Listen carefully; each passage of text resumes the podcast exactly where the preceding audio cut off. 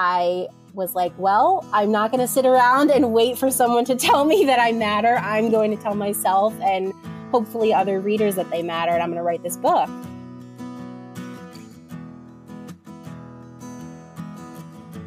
Welcome to Queries, Qualms, and Quirks, the weekly podcast that asks published authors to share their successful query letter and discuss their journey from first spark to day of publication. I'm your host, author Sarah Nicholas, and literary agent Sarah N. Fisk. Crystal Maldonado is a young adult author writing inclusive stories about fat brown girls. Her debut novel, Fat Chance Charlie Vega, is a 2021 New England Book Award winner, while her newest, No Filter and Other Lies, explores teenage life in the social media age. She lives in Massachusetts with her husband, daughter, and dog.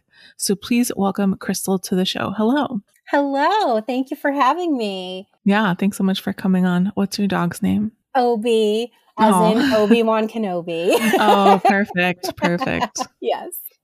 All right, we're going to talk about your publication journey today, and we're going to start by going back all the way to the beginning.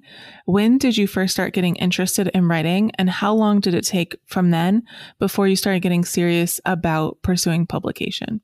So I feel like I have a bit of an oddball journey in that I didn't always kind of have my eye on the prize of becoming an author. Um, so I was interested in writing super early.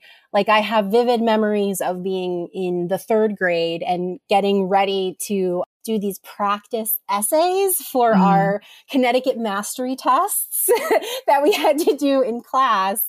And I remember discovering that I really loved writing these essays and everyone else in my class hated it. but I was like, oh, this is, I am here for this because they were like creative writing prompts at the time. And it was super fun for me. And so that would have been around 1998 was probably like when I discovered, okay, writing is fun and I love, I loved books and reading, but I never really thought publishing was something I could do. I read a lot and I, you know, encountered these characters and I, I encountered these authors, but they were all like old white dudes. And mm-hmm. I was a young, fat Latina who just didn't feel like that was a thing that I could do with my life. So even though it was something I was very passionate about, it was not, it's not like in high school I thought I'm going to be an author someday. I figured I'll go to college, I'll get a degree in something, and I'll write for fun, and that'll be how I sort of feel fulfilled. But then around 2016, the dreaded 2016 with like the 2016 mm-hmm. election mm-hmm. and all of that, um, I you know, I had been dabbling in writing just for fun. In middle school, I wrote boy band fan fiction, and I always like to mention that because fan fiction is great. Um, and I I wrote for fun, like I would do um, NaNoWriMo and and different things like that, but nothing serious. And so then around 2016, with all these narratives, just kind of feeling like I didn't belong in this country, and like I was getting, you know I was getting this message that as a woman, I didn't belong, and as a Latina, I didn't belong. Um, I kept coming back to this idea of of writing a romance that like celebrated these these identities that were very much um, being questioned at the time, mm-hmm. and so I I didn't start writing Fat Chance Charlie Vega with the thought that it would get published, but I I almost wrote it because I felt like I just needed to escape into a world that was a little lighter than the world I was living in. And I also felt like this was a nice way for me to celebrate these identities and to appreciate who I was and to just give myself a little levity during a time when I felt anything but that. so I worked on that book and kind of escaped into Charlie's world for about two years. Um, and then I had a completed manuscript by 2018 um, and was just like, well, that was fun. um, I guess we're done with that. And I just kind of moved on. And then that same year, I turned, I had my 30th birthday. Um, and so I was trying to live, I just like live fuller and try to be less afraid of everything. And as part of that, I figured okay, you wrote an entire book and you're just really not going to try anything and like because you're so scared of failing. So I came back to it and that's when I started kind of thinking maybe I could at least try to get it published and I figured the worst would happen is I'd get rejected, but I would feel good about giving it a shot. and now here we are. yeah. Can you tell me a little bit more about the moment that you realized that you wanted to be a published author and what you thought that might look like for you? Yeah, of course. So, like I said, I don't I I don't feel like I had this beautiful aha moment, mm. but I do think I had a series of moments that led to this realization that maybe being an author could be for me. So around 2015, I read the book Dumplin' by Julie Murphy, mm. and it just totally rocked my world.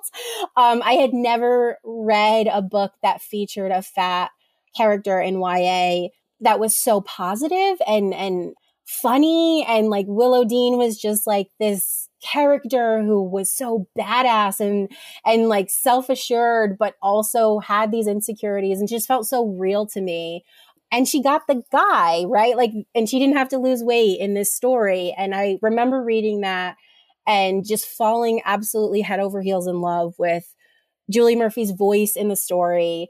And this idea that there was room for fat girl love stories. And so i think that kind of planted the seed in the back of my mind as i was reading it and thinking god i would love to read something like this that featured a Puerto Rican fat girl. And then the more I read it, the more I was like, could I maybe be the one that writes something like that? Mm. Um, and so that that kind of bled into 2016 and all of these feelings of just, you know, not belonging and and not feeling like I had a place. And I was like, well, I'm not going to sit around and wait for someone to tell me that I matter. I'm going to tell myself and hopefully other readers that they mattered. I'm going to write this book. Um, and so that I think was was the driving force behind it was like trying to use the talent that I had um, because I was feeling really hopeless around that time. I'm not mm-hmm. I'm not someone who goes out and like goes to rallies. I don't organize. I'm not very good at that kind of stuff, but I thought I am good at writing, so maybe mm-hmm. this could be one way that I sort of fight back in my own way and feel powerful and kind of use my privilege for good. Nice. So, once you got serious about it, how did you learn more about the publishing industry, like how it works, how to query, everything like that? Okay, this is really embarrassing because I knew I knew nothing. Like I cannot emphasize that enough. I Googled a lot. Mm-hmm. Um, so I like to tell this story of like, so once I started, um, once I came to this conclusion that I was going to try and get published, I essentially went to Google and wrote in, I wrote a book, now what? Because I truly did not know about the next step. I didn't know anything. Like I was not immersed in the writing community. I didn't know any authors. I was desperately and deeply shy about the fact that I was a writer. And so I didn't share it with anybody really except my husband. Um, and so I didn't have writing friends. I didn't have author friends. I had no connections. and so I was just quietly Googling, okay, so it looks like I need to find a literary agent okay google how does one find a literary agent and then like google like working my way backwards of figuring out what a query letter was and going through all of those steps and doing a lot of research that way because I truly had no knowledge. And I emphasize that just because I think it can be so overwhelming to think about getting into publishing and it can feel like you need to know someone or you need to have an in or something like that. And i really did not. And i still managed to to sort of figure it out. And i think you can use um, your resources um, which is not to say it's not hard but but you can find you know there are podcasts and websites and very generous lovely people on twitter and instagram who are willing to to talk to you about those things. Um, but for me it was a lot of researching reading blogs going on reddit going in those communities to learn about the steps and once i started researching that i realized like oh there's kind of a formula you know? There is a query letter and you look for literary agents who's you know who who wants to represent work like yours and you query them and then you hopefully somebody likes your work and you sign with them and then they take you on and then you know you go in and you go on sub together. And so i was like okay i I love this. I love that it's linear. I can do linear. Like I can. Oh no. and of course, that's not at all. Yeah. it's like, but it, but I was like steps. I love steps, and I can mm. do that. so that was kind of how I I sort of figured things out. But really, a lot of it was reading what other people did and, and reading what they did successfully. So I spent a lot of time on, um, I think the blog is called Query Shark. Mm. So reading, reading actual query letters and then trying to figure out, okay, well, what would mine look like? And I didn't know about like manuscript wish list. So I just was Googling like literary agents marginalized voices, kind of trying to find people that way and reading about, you know, their bios and reading about the books they represented. Now, if I could go back in time, I would use all of these resources I didn't know about. But back then I was just like, I just am hoping for the best. Um, I'll I'll see if this works. And I had told myself I will query three to five literary agents every two weeks. I just picked those numbers out of thin air.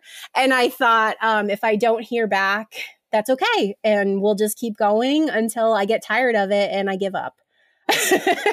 nice. you lucked into a pretty good strategy, though, I feel like. I think it worked out okay. And yeah. um, I have to say that I did sort of, so I had this list of, you know, 10 literary agents I was going to query, and I went for the first three. Um, and I sent out my query letters and, you know, waited. And I, I didn't even hit the two week mark before I heard back from one of them. Oh, wow. And so and this is the one who ended up becoming my agent. So oh, that's a perfect segue. So the next question is then what happened? Can you break down your journey from then to signing your first book contract? Yes. So once I started querying these um, literary agents, like I said, I I tried to specifically find agents who were interested in um, own voices stories. I, I know we don't use that term anymore, but at the time it was a thing. And so that's who I was looking for. So I found some whose work uh, um, they had represented that I, I thought, okay, well, this kind of aligns with what I'm doing. So maybe this would work. And so one of the agents I queried was uh, Tamar Rydzinski. So she is the, um, she's created Context Literary Agency, but at the time she was working elsewhere. Um, and so she was one of my first three, and mm. she was one I was really excited about. And she represented Sarah J. Maas. So I was like, oh, oh this could be really cool. And like, she just seemed super authentic. And the way she wrote about the young adults books that she represented really resonated with me. So I hoped that she would be one who got back to me. Um, and then she did. And we had a phone call first. So she called me and she said, you know, I think, um, I think this could be something. And I'm really interested in talking more about it. And I was so green and and naive and I was like, okay, I'm going to be honest with you. I don't know what any of this means. I was like, so I've sent other queries out. Do I have to do anything with those? And she was so sweet and did not even like bat an eyelash and just was like, oh, okay, let me talk you through this. So without even like representing me, she was talking me through like, okay, so if you've sent out a full manuscript to anyone, you probably want to let them know that we are in talks to do something. She was just so kind and willing to sort of hold my hand without us signing anything, without us having any promises. Um, and the way that she spoke about my book and about Charlie and the identity of of Charlie and how she like one of the first things she said to me was that she could tell how important Charlie's identity was to me and to the story and that if we decided to work together that that was one thing she was going to fight for every step of the way was um, not changing who Charlie was and not changing the heart of her story. And that was like music to my ears. So and also the fact that she was willing to answer all these questions that I had because I didn't know anything was also just like icing on the cake. So she tentatively had said, um, I have some notes on the book, and would you be willing to sort of go back and edit them based on um, what we talk about? And I said, Of course, uh, uh please tell me how you think I can make this better. So she very generously told me, um, you know, some story points to change and some things to sort of flesh out. And then gave me like two months or so and was like, you know, let's connect by the end of the year. So this was in fall 2018. And then she said, once you send the manuscript back, I'll take another look at it. And if if I'm feeling like this is going in the right direction, let's talk about representation and signing a contract. Hopefully this isn't boring. And I because you said not to skip over anything so once I so once we signed the contract, um, then that was like the most thrilling thing of my life. I couldn't believe I had an agent, and um, it was truly like we signed right before Christmas, and she said, "Oh." Publishers don't do anything around the holidays. So, like, we shouldn't start sending this manuscript out. We won't do that until 2019. Um, and then we had conversations just about like, did I want to see rejections? Did I not want to see rejections? How was I feeling about that? And I was a total glutton for punishment. And I said, Show me everything. she was like, Oh, all right. Well, let's, I'll show you everything if that's what you want. So she started sending um, the manuscript out to publishers in early 2019. And then I got rejected a whole lot. I actually brought some rejections if you're interested in, in hearing yeah, any of these. um, okay. So Random House was one of the first that got back and was very kind. And I guess I just want to mention that even though I did, these were all rejections, they were very sweet in them. Mm-hmm. And I, I wasn't expecting that. So Random House said, it was a slow start for me as a lot of information is told to the reader, and I was hoping to see it shown and understand the dynamics through these moments. Mm. It's a pass. So Scholastic said, I didn't connect with the characters as much as I'd hoped. I'm sorry I can't pursue this one, but I wish you all the luck in finding the right home for it.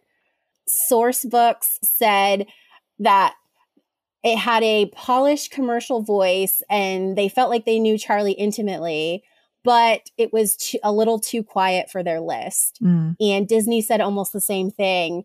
Overall, the story felt too quiet for my tastes. For these reasons, I'm going to have to pass.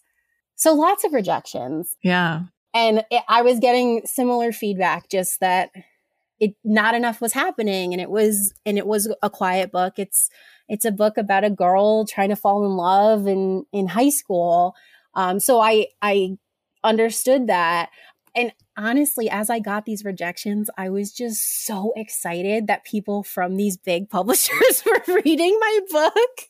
I was like, yes, someone from Disney read my manuscript. That's so cool. Which maybe tells you how low my expectations were. we got those rejections through January, February, and March. And then mid March, I heard from Holiday House. And Tamar reached out and said, we have a deal if we would like to pursue it. And um, she talked me through everything as as she has done from the beginning. And because I, I think one of the first things was like, I said was, Oh my God, I want to say yes, but is that stupid? I don't know if this is a good deal. Please tell me, tell me if this is terrible. Um, so we talked it through. And by that time, I was pregnant. Um, and I, they came and offered a two book deal when we had only sought out representation for this one book. And I very uh in a in a very silly moment to Tamar, I was like, can we just do the one book? Because I don't know. I don't know if I have another book and I'm going to have a baby. And what if I can't do this? And she very sweetly was like, if this is your dream, I would strongly recommend you take a night to think about it and call me back in the morning. so I ultimately went with the two book deal mm. and was over the moon excited. And our original pub date for Charlie Vega was going to be in 2020. Oh, yeah. yeah. All right. So it's time for the first cue of the podcast. Can you read your successful query letter for us? Yes, I would love to.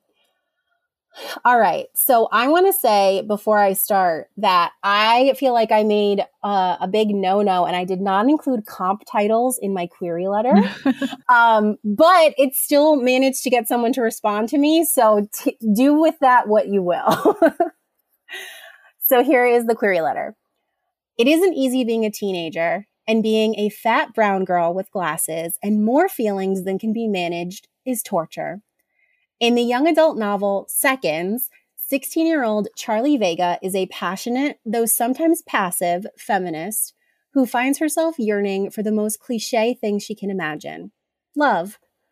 A writer since the third grade, Charlie has spent most of her life bringing boy after dreamy boy to her to life in her stories with such finesse that she can almost feel their fictional but soft lips on hers. In real life, though, she's never been kissed, like ever. And with a mother who's convinced that Charlie can't do anything right, a best friend who is just shy of perfect, and a body she's desperately trying to learn to love Getting kissed seems like it's the last thing that'll ever happen. Seconds is a completed novel at just under 64,000 words.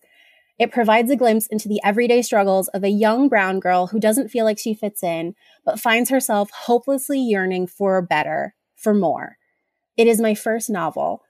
In addition, I've written several published pieces, including articles for Latina Magazine, Dogster, I really love my dog, and Hartford Courant, and I currently work as a writer and editor for a university.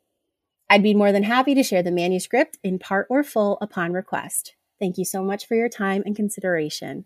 Awesome. Thank you for sharing. Thank you. All right. So, how has your experience been since signing that first contract, especially were there any surprises along the way? COVID was a big surprise. Yes. so I I did mention the book was originally supposed to come out in in 2020 and I was really excited about that. And then of course the entire world shut down and changed and quite frankly um I gave birth to my daughter in June 2019 and then I had a a very generous 6 month maternity leave from my employer. And so I was so preoccupied with the lack of sleep and the just the feeding the baby around the clock that my book baby kind of took a backseat. Um, it was something I was still really excited about, but because I didn't know how publishing worked, I was kind of focused on just keeping my human baby alive. And i was like they'll let me know when they need stuff from me. So i i mean i was working on edits and working with the team and getting acclimated with them. But then I didn't even realize, like, because this was my first novel, I didn't know enough to know that things were falling behind kind of mm. when March was coming around. And like, we were supposed, we should have been talking about marketing plans and we should have been further along in edits. But I, I think we were all just struggling with what now, right? And, and, and how do we do remote work? And what does any of this look like?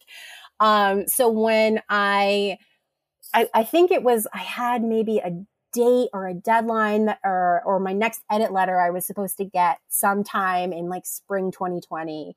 And when that didn't happen, I reached out to my agent Tamar and I was just like, I want to be super understanding of how weird this time is. I don't want to be demanding. I'm assuming this is going to change, you know, my my pub date is going to change. I'm okay with that can you just like ask and like let me know what's going on? So we checked in with Holiday House and of course everybody was just like fighting for their lives in the trenches of COVID. Um, so they said, yeah, we're going to push your pub date to 2021. And I'm going to be honest and say I was really grateful because I had a, a very difficult time um, with the beginning of COVID and just trying to manage full time work and full time childcare with my husband. It was just so much. I don't think I could have done marketing a book on top of that. so when they said we're pushing it to 2021 secretly, I was like, okay, thank God, because I'm not ready to do the the marketing piece of it. So that was definitely one thing I wasn't expecting. And it had a domino effect on when my career would get started, right? Because I, and I was like, I had this exciting news, um, but suddenly it like people who don't aren't in publishing, I feel like often ask, Oh, so so you signed a contract. So like when can I buy your book? And then you tell them the date and they're like, that's forever from now. yeah. And so it became even more forever from now because I'm like, oh, so it was 2020, but now it's 2021. And people would just be like, what do you mean? That's so far. but it, I think it worked out for the best. And um, I was super happy to have it come out in 2021 because my kid was a lot older and I, I got to, I think, enter into some of like these virtual events after kind of the the stress of them had mm. had kind of dissipated, right? Like we after kind of people figured, figured them out, yeah, yeah, and they weren't as stressful, and and so I was excited about them, and you know, of course, bummed that I couldn't do an, an in person launch event and things like that, but but everything about it we were kind of feeling like we're all in this together and we're all stuck at home. So why not come to a virtual Zoom, right? And so in that way, it ended up being weirdly kind of nice. and I'm very grateful for that. Yeah. All right. It is time for the quick round. I call it author DNA. It's just classifications that we like to put writers in. Love it. Are you a pantser or a plotter? I'm a pantser. Totally. Do you tend to be an overwriter or an underwriter? Overwriter every time. It's bad. it's bad. Do you prefer to write in the morning or at night? I love to write in the morning. Hmm. When starting a new project, do you typically start with character or plot or concept or something else first? Can I say vibes? okay. Yeah. Perfect. do you prefer coffee or tea? Oh, I love coffee, iced coffee specifically. Mm. When writing, do you prefer silence or some kind of sound? Definitely sound, and I lean towards music. When it comes to the first draft, are you more of a get it down kind of person or a get it right kind of person? Oh, just get it down. Let's just do this. what tools or software do you use to draft? I am very simple. I end up using um, n- like pen and paper notebooks and Google Google Docs. And I know some authors are like, that's the worst thing ever. Yeah. I'm so sorry to them. do you prefer drafting or revising more? I think drafting. Do you write in sequential order or do you hop around? I always do sequential order, and I am in awe of people who can hop around. Yeah, me too. Final quick round question Are you an extrovert or an introvert? I think I'm an ambivert. I think I'm a little of both. Now it's time for the second cue of the podcast. What were some of the qualms or worries that you had on your journey? And were they realized or did you overcome them or how did they shake out? I have to say, my biggest qualm was truly uh, being vulnerable and sharing that I was going for it with other people. Um, so I didn't have any writing friends. I didn't tell anybody I had finished a manuscript. I didn't even tell anybody when I got an agent. I was so quiet. I didn't do the thing where on Twitter where you're like, ah, I'm going into the query trenches. And I didn't, I didn't share once I had an, um, once Tamar and I signed together. I didn't even publicly announce my book deal for like several months after because I was so afraid of, I think, failure and it being taken away from me somehow. I think I was also afraid of being vulnerable and just like kind of putting my heart out there. So I, I think I was just worried people would judge me too. And like mm-hmm. I, something about being creative requires you to be very earnest and to really put your heart out there, right? Because this is something you've created and it's meaningful to you. And I think that's beautiful, but I was deathly afraid of anybody seeing that part of me. so that was my biggest fear was was really sharing this, opening up about it, telling people about it. And obviously you can only keep this a secret for so long. so once I um, moved past that and I started to openly talk about it, I realized how maybe silly those fears had been because there were so many people who I didn't even know who were just so excited to celebrate with me. Mm-hmm. And authors on Twitter who were reaching out to congratulate me on the news and friends who didn't even know that this was a dream of mine being just completely enthralled and happy for me and wanting to celebrate. And I was, I wish I had shared sooner. Like that's the, my one regret with this whole, whole journey is I wish I had been open about this from the beginning because I, I think I could have come to publishing sooner.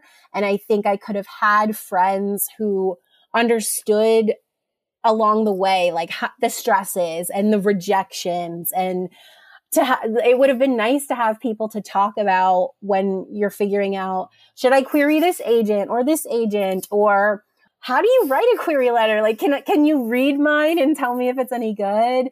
And I did all of that alone. And writing is already so solitary that I I regret missing out on all of that fun because it is so warm and inviting now. And i every day i feel so grateful to like be part of the author community and to get to celebrate cover reveals and new book deal announcements and like all of that stuff is so wholesome.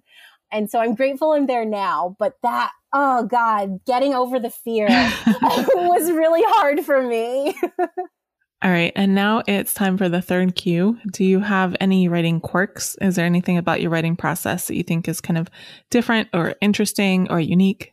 I feel like I'm a very plain writer when I'm coming into something. And I, I spend a lot of time daydreaming more than I do outlining, plotting, really doing anything. So I spend so much time thinking about the characters envisioning them in my head, trying to think of what they look like and envision them in scenarios.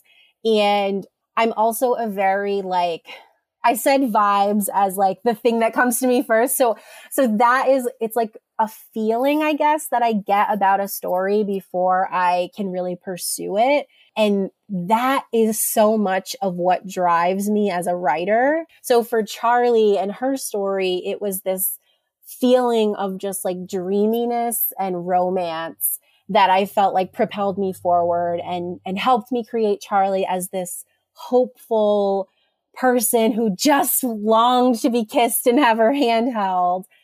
And then when I was writing my second book, No Filter and Other Lies, I kept coming back to the this vibe of like this tough girl who does not want to be perceived and yet would give anything to be perceived. Like she doesn't want to admit that she wants anybody to see her, but she desperately wants and yearns for validation. And so that was like the vibe of Kat Sanchez. And that is what kind of propelled her story and this whole idea that she desperately wants to gain um, notoriety on Instagram, not just for her art, but for herself and so so these like feelings i feel like are what come to me first. Mm. and then i'm able to write. And i feel like that's backwards. And usually people have a an actual plot or something to, to go on. Um and mine is just like like so for my third book that i'm working on now it's another young adult story. And it's sort of it's about this girl who she's entering her senior year and she dreams of revamping their homecoming and she wants it to be autumn themed. And it was, it came to me as an idea when I was sipping a pumpkin spiced iced coffee from Dunkin' Donuts in the car while it was raining. And I was just thinking, like, man, I love fall. I should do something with that. and so, like, that was what propelled me for that story. I had nothing else. I just had a pumpkin, a pumpkin spiced coffee, and that was it. Nice.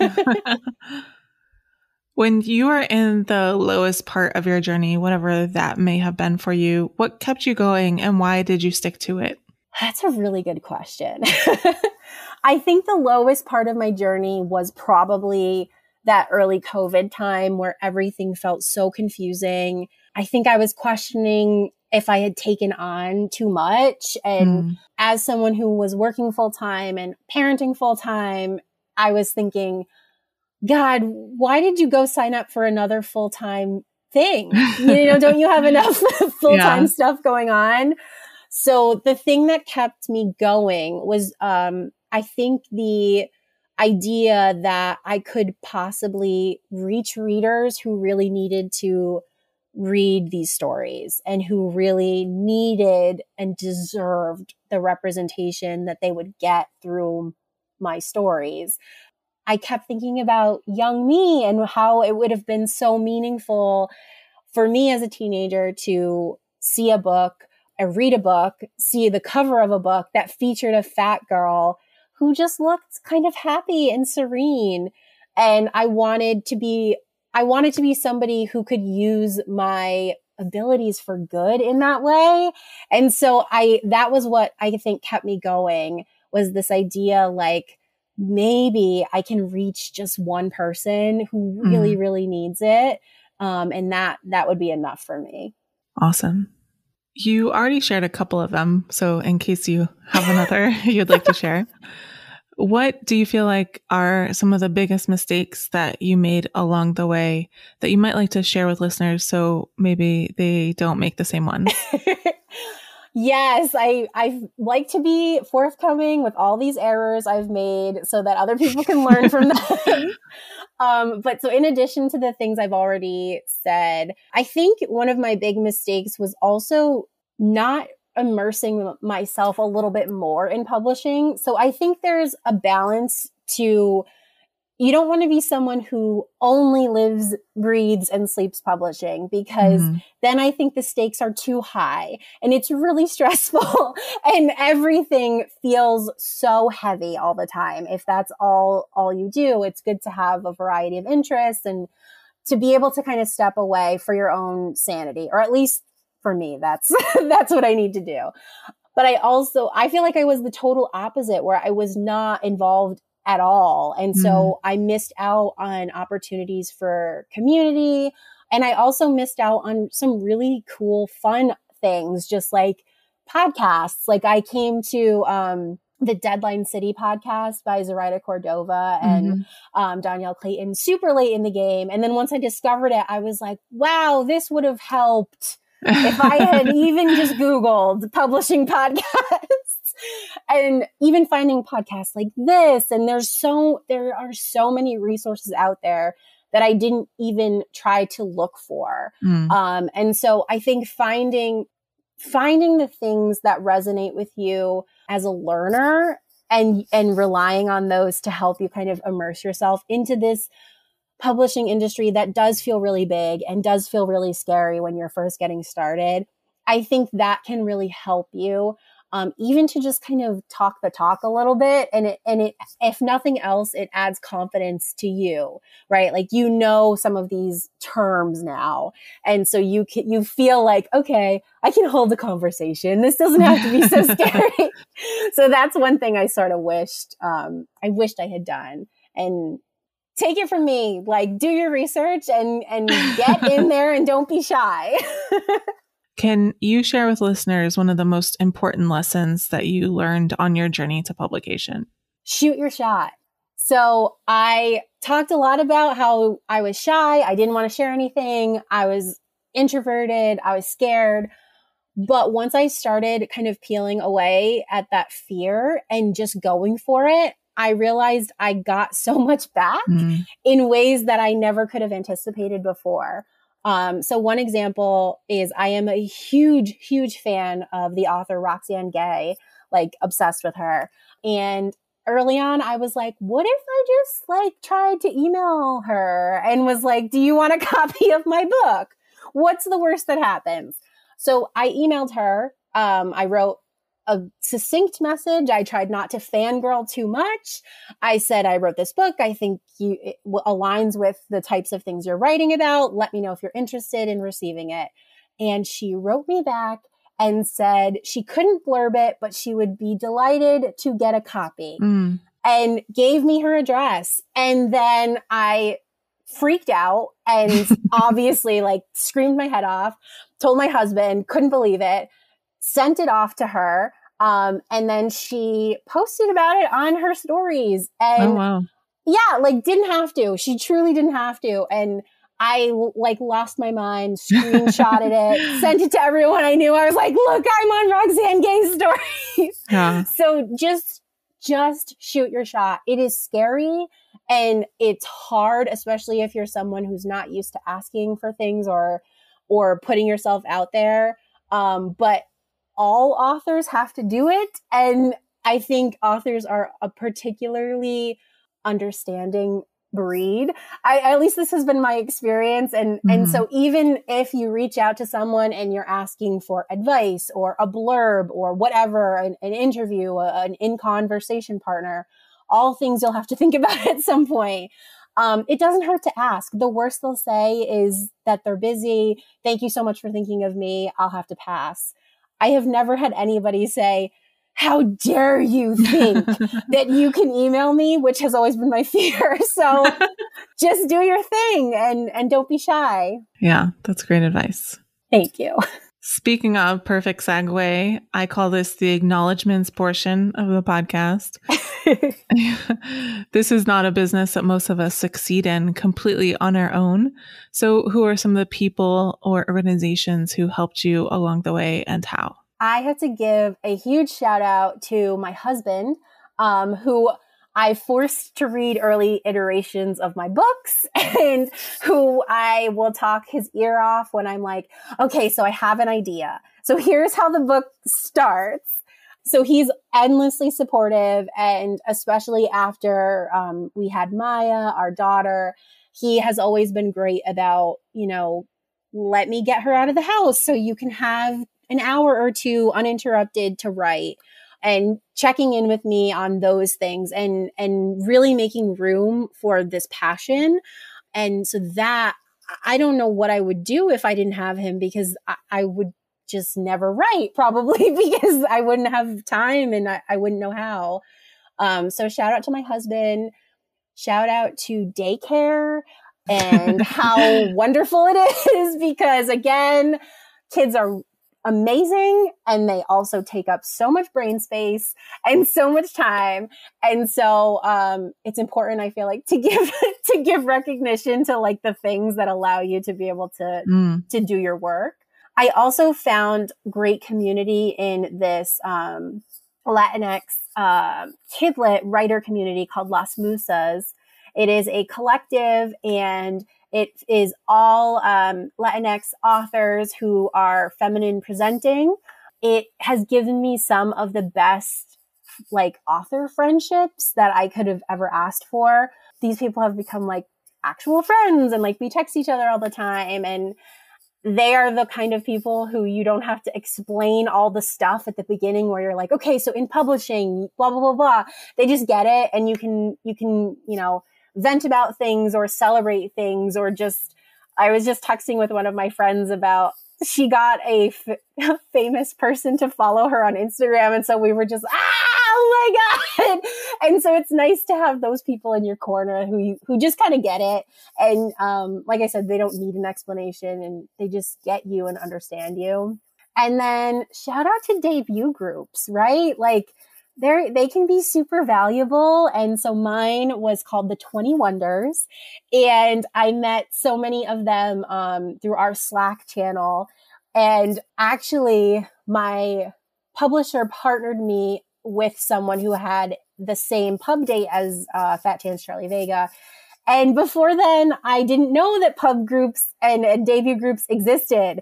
And so she was like, Oh, you're, we, we got on a phone call together and she's like, You're part of this Slack group, right? And I was like, What Slack group? Tell me everything. And that is what opened up this world of, of publishing to me. And I suddenly realized, okay, it's not paying off to be so shy and so closed off. I, I need to be open and willing to like meet other people and to talk about this amazing thing that I'm getting to do. So those are my people. awesome. All right. Before you go, can you tell us about your latest book? Yes, I would love to. So, No Filter and Other Lies came out in February 2022, almost a year um, after Fat Chance Charlie Vega. So, this book tells the story of 17 year old Kat Sanchez. She is fat, she's Puerto Rican, she's a photographer, and she desperately wants to be appreciated not just for her art, but for who she is. Um, unfortunately, she has next to zero followers on Instagram. She's got this rowdy but lovable group of friends who all have more followers than she does. They don't understand her obsession with Instagram. They are constantly competing. She's got this dysfunctional family. So she's currently living and being raised by her maternal grandparents, but her biological parents live right down the street from her and her little brother lives there too. And so she sees them as this like ultimate family unit that she never gets to be a part of. And so all of these things kind of converge and have her feeling just like she she can't live up to who she thinks she should be. So there's this like idea of who she is and then the reality of who she is. And she feels like she just feels like she doesn't know where to go next and, and she doesn't know what she wants to do with her life. And so all of these things kind of compound together to the point where she gets tired of being Kat Sanchez. So after a really tough day, and a little bit of booze. She steals one of her friends' pictures that she has taken. She makes a whole new identity on Instagram and she becomes the perfect Instagram influencer named Max Monroe and starts to live this quote unquote perfect life on Instagram that she's always yearned for. And so we as readers get to see as she gains that notoriety on Instagram that she's always craved while her real life is falling apart and it is it takes an, a turn especially when she meets um she meets a follower as this fake account and she starts to have feelings for this girl and now she's grappling with her bisexuality and how can she actually have this relationship when it all started with a lie mm-hmm. so lots of drama lots of um feelings and lots of dogs. So if you oh, like nice. dogs, she works at a dog shelter. So, so if you like dogs, this is the one for you. I feel like you should have led with that. I should have. this is my book about dogs. The end. All right, Crystal, thank you so much for coming on the show and sharing your story with everyone. Thank you so much for having me. This was so fun, Sarah. Yeah. Thank you so much for listening to this episode of Queries, Qualms, and Quirks. You can find the text of Crystal's query in the show notes, along with links to find out more about her and her books. If you enjoyed the show, I'd really appreciate if you'd help me find new listeners by leaving a review on Apple Podcasts or Podchaser, telling your friends, or sharing this episode on social media. If you're interested in supporting the show, go to patreon.com slash pubtalklive. And if you're a published author interested in being a guest on the show, please click on the home base link in the description or go to sarahnicholas.com and click on the podcast logo in the sidebar. That's Sarah with an H and Nicholas with no H. Thank you so much for listening, and we'll see you next time.